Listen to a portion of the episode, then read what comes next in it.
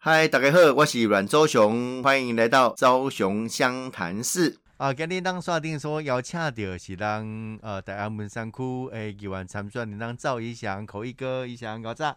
各位听众朋友，大家好，大家早安。我是赵逸翔，口译哥，今天很开心可以跟我称呼熊哥啦，熊哥一起主持这个早安台北的节目哈。因为我前几天其实，在那个熊哥在脸书上 PO 了那个你可能不认识我的6个 point 就6点上，其中就有提到说，熊哥其实主持这个早安台北好像已经快要达到20年的时间，多19年，今年第20个，因为我是2003年嘛。2003年，所以是满19年啊，满19年，然后迈向第20年了。嗯，这确实很久哦。对，小孩都已经念大学了，所以这是一个点特殊的这个经验啦，吼。那今日特别邀请怡翔来，是因为吼，因为最近咱台湾面对着真侪国际上的这个议题真侪，哦，所以邀请咱这个国际关系的专家来啦，吼。那个怡翔过去不管是在国安会工作、外交部工作、总统府工作，甚至讲去跟咱这个驻美的代表处，担任政治组的组长，拢是第一线面临到很多外交的工作，所以今日特别邀请伊想跟咱大家来分享啦吼。现在讲一下讲，最近这个拜登美国总统去到亚洲做巡回啦吼。这个巡回的目的是啥？当然看到讲，这个韩国三星新的总统嘛，总是爱面对面的去做一些互动。那对着日本来讲嘛，应该嘛是第一遍跟日本的首相来面对面来沟通。第二观察讲这个拜登这次亚洲行的目的啊，跟伊指标在叨位？是，其实拜登总统这是他上任之后第一次访问亚洲后，那先是到这个韩国，再到日本。事实上，我的理解是他其实很早之前就希望可以访问亚洲，但后续有2个状况。第一个状况当然是我们的疫情本身，疫情，但第二个其实也是乌克兰，因为乌克兰的状况发生之后，我想这个美国总统他可能全神还是必须关注这个乌克兰的整体的一个情势。所以其实，在拜登总统上任之后，他是派了先前有这个包括国务卿这个布林肯，包括这个国防部长这个 Lloyd Austin， 包括美国贸易代表 Catherine Tai 戴奇等等，先去做这个双方关系的一个铺路哈。然后他这一次再做一个总结。可是我觉得他这一次的访问还蛮好，为什么呢？因为先前我们看到，其实尤其是日本对台湾的安全其实是扮演一个非常重要的位置，但是日本过去因为种种因素之下，还不愿意对于台海安全做出一个清楚的一个表态了。就是说，我们其实也都知道，台湾的安全一定是攸关到日本的安全，但是日本也知道这一点，但日本可能不愿意公开出来说。但是我觉得过去几年，无论是在川普政府之下，或者现在到拜登政府之下，他们一直鼓励的就是说，日本必须更清楚站出来说，今天中国对于区域安全的危害，中国对于两岸关系的危害，是事实上会直接影响到、攸关到、关切到日本的整体安全。所以其实这一次这个拜登来，其实包括跟日本的首相坐下来讨论的事项，很多外媒就报道说台湾其实是第一项，就是台湾其实是最重要的一个议题哈，所以他们其实讨论出的结果，我认为也是很好，就是说今天其实包括日本，包括其他所谓现在这个4个国家，就是澳洲、印度、美国、日本，都应该要关注避免这个印太地区有所谓的动荡，避免中国透过武力的手段来片面的去改变现在整个区域的一个情势。所以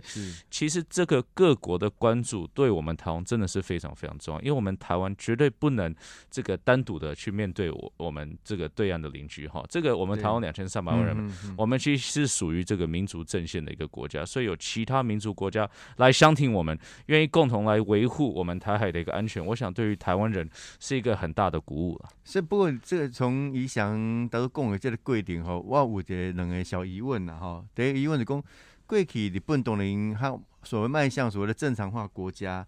日本也尝试做了很多的努力，甚至因为这类自卫队所谓的就是军队啦吼，自卫队如何做这个相关的执行业务的一个工作。那他提到所谓的周边有事，这个但是大家把它解读为，他们认为，如果台湾发生战乱的时候，可能日本要相当程度扮演一定的角色。这第一个，第二个就是说，现在这个德国等于新任的首相，这个总理，他当然某个程度代表了欧洲的一个基本的态度，因为欧洲来讲，这个法国跟这个跟德国扮演很重要的角色，因为现在英国退出了嘛，哈，所以扮演很重要的角色。那德国总理特别提到一个概念哈，我想也是延续他们过去的一个立场啊，他认为这中国可能也不是一个大的威胁啊，大家不要那么怕中国哈。第一个，第二个他说，但是如果中国哈，这个高管嘛，爱就要出力之类的哈。白话是大概是这样讲了哈。那你如何去观察这两件事情，分别是日本的这样的一个态度的政策，跟德国这样的一个想法？我先讲日本，其实我们都知道，就是我们看区域情势的一些学者或专家，其实也都知道，今天如果台海发生事情，日本一定会被卷入在内。这很简单嘛？为什么呢？因为美国在日本有基地嘛，包括它的空军基地在冲绳嘛，所以其实美国当他们在包括最近在做兵棋推演的时候，包括他们智库在做整个战略分析的时候，其实他们都认为说，中国在第一时间，他如果要攻击台湾的话，同时也会攻击冲绳。为什么？因为他要避免让美国在这个冲绳，包括他 F-35，包括他轰炸机、侦探机等等，可以顺利的起飞。他要避免他附近的海军陆战队基地、海军基地等等，可以顺利的派遣部队来解救台湾，所以因此这个第一时间日本一定被卷入在内，这是一定会发生的事情。但是其实我们一直希望的事情就是说，今天你不要说今天战争发生了你才去表态说，哎呀没办法，我也被卷入在内，我必须来这个就是派兵来关注这件事情。其实我们希望可以做到，就是事先你就表态你的态度了。为什么？因为这个才有嚇阻效力。就是说，如果日本在事前可以说清楚，说今天如果发生什么事情，我一定会派兵去协助台湾的话，那今天中国听到这个讯息，他就必须重新去分析它相关的代价，它相关的风险是什么。所以，因此，其实日本从一个比较被动的态度转为一个主动的态度，其实对于台海安全是有帮助的。但是我讲德国的部分，德国跟中国关系其实非常非常特别。其实过去德国对中国相较之下是比较硬的立场。其实欧洲过去对于中国最友善的是法国，法国是第一个欧洲大国跟中华人民共和国建外交关系的哈，建立外交关系的。那德国过去因为经济的因素，其实过去开始才慢慢开始跟中国建立这样子双方的一个贸易来往、经贸来往等等等等。可是这几年来，我觉得德国哈他自己也在检视他的态度。为什么他检视他的态度呢？不是中国因素，是俄罗斯，因为就是德国过去透过经济的手段去纵容俄罗斯，认为俄罗斯它虽然是一个集权国家，但并不会对其他国家造成危害。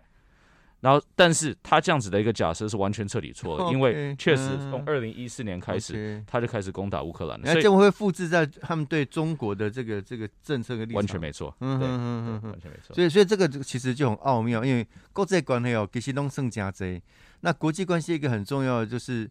没有说只有你好我好，没有，大家是试图要创造共同的利益。这样大家才会有一致的立场了哈。那看起来现在大家共同的利益就是说，中国不能太崛起，因为它会欺负大家，而且它是一个集权国家，不稳定。我像北韩一样哈，什么国旗挥端给它拨来拨去，大家也很觉得很困扰哈。那讲到这部分哈，就讲到说，像拜登的亚洲行里面，现在又去了印度嘛，对不对？那印度当然我们对我们台湾人来讲会觉得比较远了一点。就必须我们过去常旅游就是去韩国、去日本觉得韩国、日本跟我们很接近。德国我们小时候都听过他们的故事所以比较熟悉。那印度到底在怎么样的那个国际的一个关系里面扮演什么样的一个角色？那另外就是我们台湾自从蔡英文总统开始，等于是南向政策，也把印度当作一个很重要的一个对象、交往的对象。怎么看这个事情呢？印度的角色真的非常特别。其实熊哥提这个问题真的是很棒哈，因为印度其实拜登不是去印度，因为拜登是在东京的时候跟印度的这个总理有双边的会晤。那其实事实上，印度我们亚洲其实看亚洲其实就是三个半大国啊，三个半大国是谁？第一个是俄罗斯嘛，俄罗斯也算是亚洲的国家，大部分的地基其实在亚洲。第二个就是中国，第三个就是印度。那所谓半个大国就是日本嘛，日本是一个经济大国，但不是一个军事大国。所以在这个状况之下，其实印度跟中国的关系其实非常非常关键的。那印度的立场呢，过去是非常反复的。印度过去其实他没有选边站，包括他其实跟俄罗斯也友好，他跟中国甚至也是有部分上的一个互动关系，然后跟美国也是选择这个比较中立的一个角色。但这几年来，其实印度是被中国推往美国方向。为什么？因为他们其实在印度印中边界的一些冲突，其实从大概4、5年前就已经开始蔓延了。那也导致印度本身它是民族国家嘛，很多民意是非常反对中国的。所以在这个状况下，其实当然这个民主阵线，美国、日本、澳洲应该要把印度拉过来我们这边嘛，对不对？应该说，其实今天你本来就是占了民族阵，你是全世界最多人口的民族国家，对不对？那你当然是属于民族阵线。那今天你的这个安全其实被中国威胁到了，你当然应该跟我们站在一起。所以其实这个我相信就是这一次那个拜登这个四方国家的这个会谈的一个主要作用。那看起来其实拜登在这次亚洲行应该是收获颇丰了哈。那不过就是我们在龙应亚村这个影响嘛，特别带来一个资讯啊，因为拜登在东京这个记者会的时候，特别提到说他们对于台海之间的关系。他们要这个出兵协助台湾，他说这是他们的承诺。讲了很多次，看来是立场蛮坚定的。第三次熊哥。虽然这个台湾很多的这个政论节目大家讨论都不太一样啊。我能说也可能老翻灯啊，诸如此类啊，说没有，我民主国家里面他的政策要延续啊，等等的。那当然国内有国内，我们台湾有台湾的这个国内的评价啦。那不管如何总是一个大国的领导者讲出这样的话，而且是民主国家都记录有案的啦。所以基本上就是代表他们的态度。不过对于美国来讲，他们对于这个所谓的一中政策或者中国政策来讲，他们是不是还特别小心？包括他们最近这个国务卿布林肯也特别讲了一番话嘛。其实这个熊哥，我觉得台湾有一个蛮有趣的现象，就很多电视名嘴认为说他们比这个拜登还认识拜登哈，就是说他们说的话其实比拜登更有权威性。其实我真的是看不懂这一点。今天拜登是美国总统，不是第一次讲这件事情，是第3次讲说他愿意派兵来协防台湾。其实我一直在讲。我从第1次开始讲，我不认为这是口误，我认为其实这是展现他个人的一个意志跟意愿，就是他其实是一个在美国冷战时期就是成长的一位政治人物，甚至于过去是担任这个参议院外委会的主席，当时台湾关系法其实在通过的时候，他也是签支持这一方的。所以我说，拜登他是在外交领域是非常非常干练的哈，他了解。但是他其中一点就是他对民族价值都一直有一个坚信，他认为民族最终一定会胜过威权，因为他看到的就是冷战的经验。所以因此呢，其实他对于台湾的民主，我觉得对他来说是一个个人情感，就是他个人是有感触的。他认为说，美国今天就是要死命的来捍卫台湾的一个民主，我认为这就是拜登他的内心故事，而且确实我们看他过去的记录，包括他在政坛界，包括他自己的一个人生的一个经历等等，我们可以看到其实他充分的展现他对这个议题的一个坚持哈。可是我刚刚其实有提到。包括美国的政策到底是什么？美国政策其实讲得很清楚，它其实就是一中政策，并非一中原则。一中政策其实包括就是我们的台湾关系法，包括美中的三公报，包括6项保证。但最主要的核心是什么？美方当然会希望说两岸不要发生冲突。其实我们要了解。每一个国家都有自己的国家利益，对不对？这我们自己有国家利益，美国也有国家利益。有时候我们的国家利益是重叠的，有时候我们的国家利益不是重叠的哈。那但是我觉得我们国家利益跟美国国家利益现在最清楚重叠之处，就是我们不希望这个两岸就是有发生冲突。第一个。第二个，我们希望台湾可以保有我们的自由民主。第三个，我们希望区域性可以维持一个现况哈。所以其实今天这3个利益上，我们跟美国是完全站在一起的。那今天没有站在一起的是哪一个国家？是中国。全世界可以看到，中国无论是透过经济，无论是透过武力，无论是透过它的这个军机飞越我们的这个防空识别区等等的方式，包括在南海，包括在印度，包括在其他地方。一直不断在破坏现况，一直不断在增加这个军事冲突的一个机会。所以今天我就一直在讲，所有民主国家必须站在一起，也应该要站在一起，共同来遏制中国这样子的恶性行为。这个问题之所以会有意义，是因为这个拜登在去日本在东京回应记者，那其实记者在问的是说，乌克兰你都没有去帮忙人家出兵了那台湾你会吗？其实这个质疑点在这个地方了。那你想怎么看？说美国现在面临到大家质疑他为什么不去乌克兰出兵，然后为什么他 promise 说啊可以？那在台湾发生事情，他可以协助台湾，这个东西是两个会有不一样的逻辑吗？这个我觉得熊哥就是我回到那一点非常简单，一个国家其实有自己的利益在。对。乌克兰是不是有符合美国国家利益？其实，在某层面上是有的嘛，对不对？在捍卫全球民主等等，但是有攸关到美国最核心的自身利益吗？我觉得没有。但是我觉得台湾有，这其实就是最大的差别。其他外交上，其实我们都说外交只是大家在讨论事情，但是最核心的就是自己国家利益。那尤其攸关到派兵，派兵是派遣自己的子弟上战场这件事情，一定是要是符合到自己国家最核心的一个利益所在。所以这就是台湾跟乌克兰的不同。所以我认为说有一些人把台湾的经验、乌克兰的经验两个做一个相对相比，我觉得这是不正确的做法。我想说，俄罗斯不是中国啦，台湾也不是乌克兰，对哦，所以底地宾馆有时候去比较，就刚才一翔讲到，其实他的客观条件有很多不同的差异哈，啊，主观条件当然有更多的一个差别的因素，其实啊做综合判断啊，不能只是啊拿那个哇那个哦，觉得是有点东扯西扯了哈。哦哦，今日锁定所访问到嘛，真正真少年吼，咱个在文山区的议员参选人，咱赵怡翔口译哥。大家好，我是赵怡翔口译哥，选大安文山区的市议员参选人，希望我们所有绿色和平电台的好朋友可以多多支持，多多鼓励，谢谢。啊嘛，非常感谢啦，这边怡翔抽选的咱顺利过关，我相信咱电台头前的这听众朋友。因为真侪人吼，真关心啦吼，因为这电话不一定接得到啦哦，那关心一定有。啊，当然今年11月26号就要投票了，是哦，够近的啦，时间咧过真紧吼。那怡翔从这个驻美代表处，后来等于是辞官，然后回来台湾啊，参与这个基层的选举哈，在打龙讲俄勒哦，干嘛一个年轻人可以从基层来接受民意的洗礼？哦，这点是真重要啦吼。啊，迪比狗他们的参与政治的途径也是这样吗？我修哥说到这个，我现在正好有一个朋友，他其实比我还年轻哈，但你知道美国他比较没有所谓的会有分说啊，你年龄、资历啊，这个多么资深等等，你只要会做事，其实你就可以被放入对的位置。所以我其实在美国的时候，这位年轻人他叫 Alex Gray， 他其实当时才29岁吧，已经当上白宫国安会的幕僚长，就是白宫国安会顺位第3最资深的这个国安官员哈。那为什么要提到他？因为他最近也在参与这个。他们美国参议员的初选，就是美国现在回到自己的家乡参与参议员的初选，联邦参议员。我其实看到他是州参议员还是联邦参议员？联邦参议员很大很大的位置，国会议员啊。对，国会议员，所以他们其实初选下好像是6-1啦，所以我们是6-5啦，他们是6-1，很激烈，很激烈。可是我就看说，他去拜访选民，他去做这电视广告、广播广告等等等等，我就觉得说，其实我们无论民族国家在哪里，其实都有蛮多的一个相似点。那这相似点就是要争取民意的一个支持了。其实这是就最核心的嘛，对不对？你要让大家能看得到你，你要让大家能认同你说的话，你要让大家觉得说跟你有共鸣。其实我认为，其实无论你在美国选举，在台湾选举，都是一样的。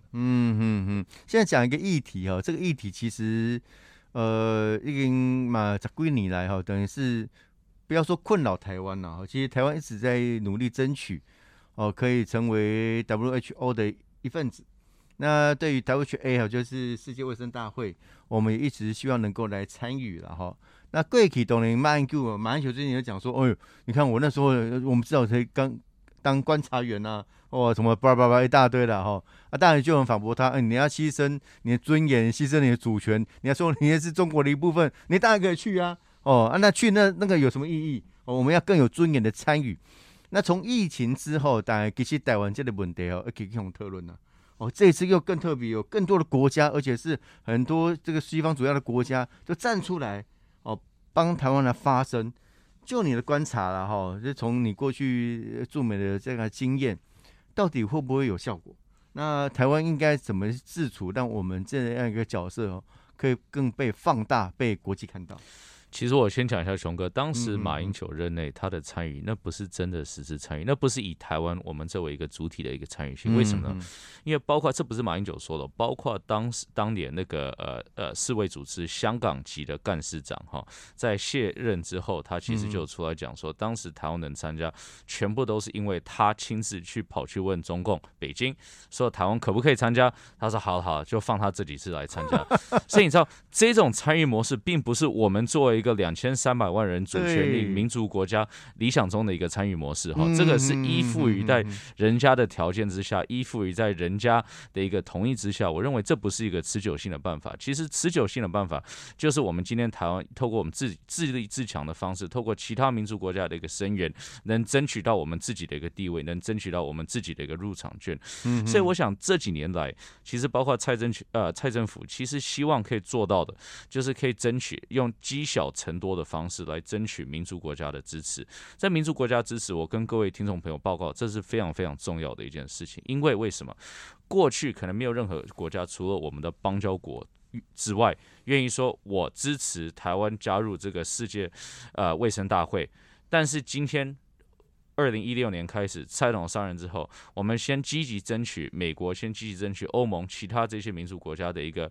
主动、积极、公开的支持之后呢，其实他们做这件事情就会给予其他小国空间，说我也支持台湾。因为为什么？因为美国在外面挡，日本在前面挡，对不对？这些大国家在前面挡，其他像这些东欧的小国家，包括在拉美，包括其他我们看到现在累积的一些支持，他们就愿意出来说话了。所以其实这个过程不是一年，不是一次可以达到成效，绝对不是。但是困难的事情本来就是需要时间去做嘛，对不对？所以世界卫生大会这件事情，我个人是非常乐观的。但是这乐观不是说我短期之内我们可以看到1-2年什么成效，但是长期来说，我们台湾可以透过这种方式，透过积小成多，透过争取民主国家的相挺，争取民族社群对台湾参与的一个认知跟认同之下呢，我觉得长期对我们台湾透过我们自主的方式来参与世界卫生大会，这是有可能的，绝对有可能的。这个当然我们不希望疫情继续延烧。其实这个疫情也是这个人类的一个很大的悲剧哈，不管怎么样，很多生命失去了哈。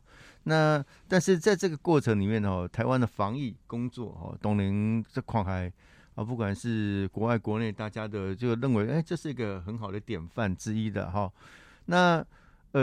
你怎么看待说台湾在这一波的疫情的表现？那外国人怎么看我们？我记忆一直很清楚，因为我在回台湾，去年回台湾之前哈，5月底的时候，那时候跟白宫的一个朋友在吃饭，然后当时因为我们在争取疫苗了，我们希望美方可以及早提供我们部分的疫苗，因为我们当时自己订购的疫苗等等，可能会遇到一些状况，还没有顺利的抵达我们台湾。然后当时我就说，哎呀，我们台湾现在疫情非常非常严重啊，我们怎么样。然后当时他就把自己的手机拿给我看，然后划那个数据给我看，说你们说台湾的疫情很严重，但是今天哦，美国仍然一天还是有30几万案例，仍然还是有1000多个人死亡。所以你知道，当时我们都自己觉得自己的疫情已经爆炸了，但是相对其他国家，我们还是做得非常非常好的。但我要讲，确实我们现在疫情持续的在攀升哈，我们现在每日的确诊量可能是8到9万之间，但是其实我们今天还是不要忘记，我们今天争取到的是什么？争取到的是第一个，我们是在于整体我们人口达到80%，达到2剂疫苗的状况之下，疫苗覆盖率达到80%，我们才有这样子的疫情蔓延。所以就是说，今天其他国家看到这个疫情达到8万、10万、20万、30万，甚至100万案例，都甚至于是在疫苗很多是没有覆盖率非常低的一个状况之下，所以我们是疫苗率覆盖率非常高，我们才去做这件事情，才会去有这个共存的一个可能。所以这是第一点。第二点呢，其实我们还是要清楚哈，今天其实一样，我们争取到的是时间。现在出来有口服药，对不对？现在出来对于这个医疗的一个相关的处理是非常成熟的，对不对？今天其实我们看到，就我刚提到疫苗等等，所以时间的一个争取的第二个。但第三个，其实我要提到，因为从一个外交角度是一个台湾模式的一个宣传，就是说今天其实各国。之前会看到说，好像在亚太地区处理比较好的地方是中国，因为中国它当时也是清零嘛，对不对？台湾，对不对？还有可能就是中国到现在主要城市还在清零呢。对，那所以包括新加坡，包括，但是你知道，只有台湾在这一群国家里面是可以称为是真正的一个民主国家。所以你知道，中国一直在不断讲说，哎呀，我们只能透过威权的方式，你要相信我们，只有这种共产党威权主义的方式，可以维持到疫情的一个有效管制，对不对？但是今天我们作为一个模范生，我们就可以跟世界讲说，其实完全不是。我们台湾作为一个自由民主的国家，一个尊重人权的国家，我们仍然也可以做到疫情的一个有效管制。管制到什么？管制到今天我刚刚提到疫苗覆盖率达到80%以上，才会有这所谓的共存的可能。所以我们展现到一个民族价值的一个优越。嗯，那所以我觉得我们台湾其实除了我刚刚提到那些我们自己国内的一个防疫状况之外，其实也是透过这个机会让世界看到说台湾作为一个民族灯塔的一个价值跟象征意义。就是我们在这个所谓的防疫政策里面要有主客观的因素的改变之后，我们才往那个方向走了。一开始我们对病毒不理解，一开始我们没有疫苗，没有其他相关的配药，甚至口罩都不够的状况底下，我们大概要主角于境外，所以我们当时在源头部分做管制，做得很严格，那要求清零等等，某个程度是因为这样的因素了。等那请求这类医生所提到的，过去是原种病毒，后来是 Delta，哇，对它这个致死率非常高，现在是 Omicron， 整个状况就不太一样了。刚才提到的这个疫苗施打率也提高了，整体的所谓的这个集体保护力提升了，这个重症、重症的程度降低了，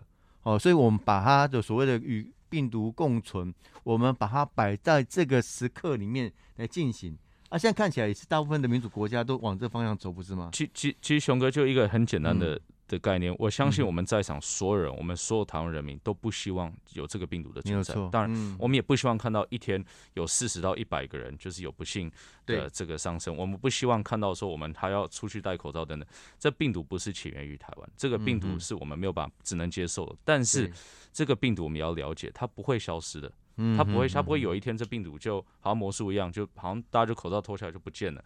所以今天任何社会，我觉得都要寻找出这个所谓的共存的一个模式。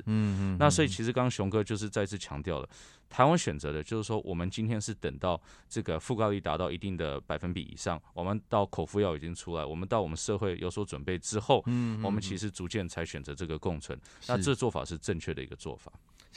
就你也观察了，就我们刚才提到这个，我们要参与这个 WHA 世界卫生大会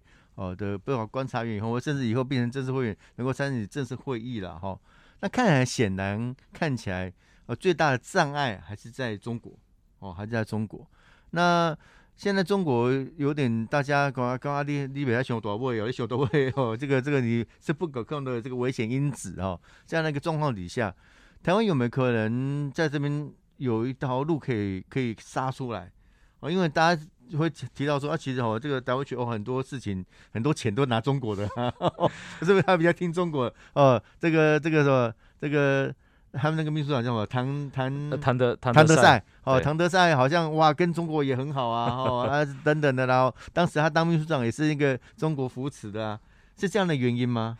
其实熊哥我都觉得说，在这段时间，因为我刚刚有提到说，我们不可能是一年一次就到位了，就是因为要争取各国的支持需要时间。但是我觉得在这个过渡期其实台湾最该做的，其实就是透过不同的方式建立区域性跟民族国家的连结。我所谓这连结是什么呢？这个 WHA 世界卫生大会，它是一个国际性的组织，100多个国家，但很多这些国家其实是没有什么贡献的，也没有什么作用的。但是其实台湾可以筛选，包括日本，包括美国，包括其他一些国家是在公卫这块做得很好的，跟台湾是有交流的机会，来透过不同的方式强化跟他们的一个区域性的一个合作。我认为这个其实是短暂应该对台湾的公卫的一个处理是最有帮助的。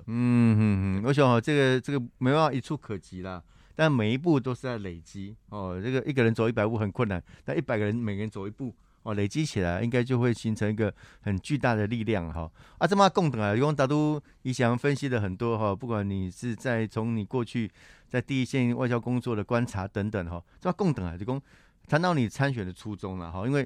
因为你有国际经验，大家也很期待台北身为台湾的看板城市台北应该是全台湾的城市里面知名度最高的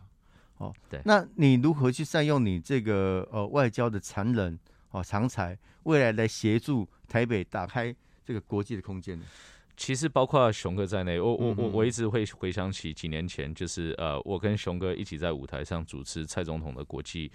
记者会，因为这个熊哥小熊议员是蔡英文的发言人嘛然后包括对国际媒体也是一样，所以其实我跟熊哥我们都了解说这个台湾对国际发言的一个重要性，那尤其是我们台北市我们首都。其实我一直要讲一件事，就是你看2年前的时候，这个布拉格的市长就是那个捷克首都布拉格的市长，来到台湾访问，大家都觉得哦很帅很棒，你知道吗？谢谢他展现捷克人对于台湾的一个支持。在去年的时候，吴部长又回访，然后回访他去欧洲时候也去跟着布拉格的市长会晤。你知道这样子的一个会晤就展现出，其实任何国家都一样，首都市长其实能扮演的外交角色是非常非常重要的。那尤其就是中国不断的透过国际组织其他的方式来打压台湾的国际参与，其实我们首都可以展现更灵活的一种做法，因为城市跟城市之间的一个交流，其实我觉得这个是中国比较难阻挡的。所以其实熊哥刚提到的，我自己是很认同，就是说希望未来我们在包括审视我们的市长人选，包括我们未来的审视我们市议员人选，可以思考到说他是不是能把我们台北、我们台湾可以带到国际舞台，让大家可以看到我们城市外交、我们国家外交的一个努力。所以其实无论是民进党或国民党，甚至民众党也好，我认为这是应该未来一个重要的审视标准啊。那所以我也希望说，我们民进党的人选哈，无论是谁，因为现在都很多很优秀的人选，但未来也会持续重视我们在国际领域上的一个发声，我们在国际领域上的一个角色。这个是的确是很重要了哈。那实质上作为你自己有没有想象说啊，你如果以后进入议会之后，如何从议会的角度做扮演一个角色？如何督促未来的市长去做好这个城市外交的工作？我其实跟熊哥讲一个超简单的案例。我几个月前，我跟这日本交流协会的外交官一起来吃饭，他就跟我讲一件事情，他说：“现在你看这个东京都的知识是小池百合子。”是熊哥对日本这方面的交流非常非常清楚。我还跟那个小池百合子以前有一起在台北吃过饭，有唱过歌吗？没有，他很活泼，英文非常好，英文非常好，而且他是留学阿拉伯国家的，对，阿拉伯语讲的也很好。他曾经也他其实跟台湾的情感有50年，他曾经也在台湾读过书，所以他对台湾是非常非常了解的。那我们就讲一件事情，今天东京都的知事是日本政坛上非常重要的一个人，对于台湾过去50年的一个情感，为什么你台北这个时间点没有跟东京去积极发展姐妹市关系？对不对？其实很重要。你今天台北市的双城论坛应该是要往更先进、更发达、更值得学习的城市去办，而不是跟上海去办嘛。你应该是跟东京，要跟其他国家。那日本交流协会那位外交官有乐观其成吗？他是这样，他是认为说，就是简单说是这样子，该做的事情他没有去做。这不是他说，这是我说的。但是我的意思是说，这个有机会在，但机会是要有我们自己把握的，不可能机会人家送给你。我们都没有努力过，就说不行。对，所以我是自己觉得啦，就是说未来如果我有机会进台北市议会的话，未来希望可以督促我们的市长、督促我们的市府，甚至于来集结我们台北市议会的一些能量，跟我们其他民族友好的国家一起来建立更紧密的双方交流。我想这几项物件未来这怡翔进入议会之后，我们期待他的这个表现，我们希望说这个可以带领台北往前国际方面去做扩展，因为台北其实有很多的得天独厚的因素了哈。第一个当然是台湾的首都，第二个就是它相关的这个知名度、国际化程度也比较高，所以我们很期待这个怡翔进入议会之后，可以大家一起来努力这个工作了哈。我是主持人台北小英雄阮昭雄、阮昭雄，今日咱双天所访问到是咱大安文山区的议员参选人，咱赵怡翔口译哥刚开讲讲这，咱张台北，我们下个礼拜见，谢谢，拜拜，拜拜，再见。昭雄相谈室，我们下次见，谢谢，拜拜。